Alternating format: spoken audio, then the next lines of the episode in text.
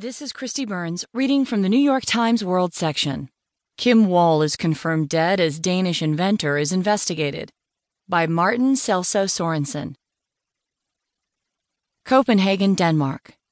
Copenhagen police announced on Wednesday that a torso found this week in local waters was that of Kim Wall, a Swedish freelance journalist whose disappearance after boarding a Danish inventor's submarine has stunned many Scandinavians.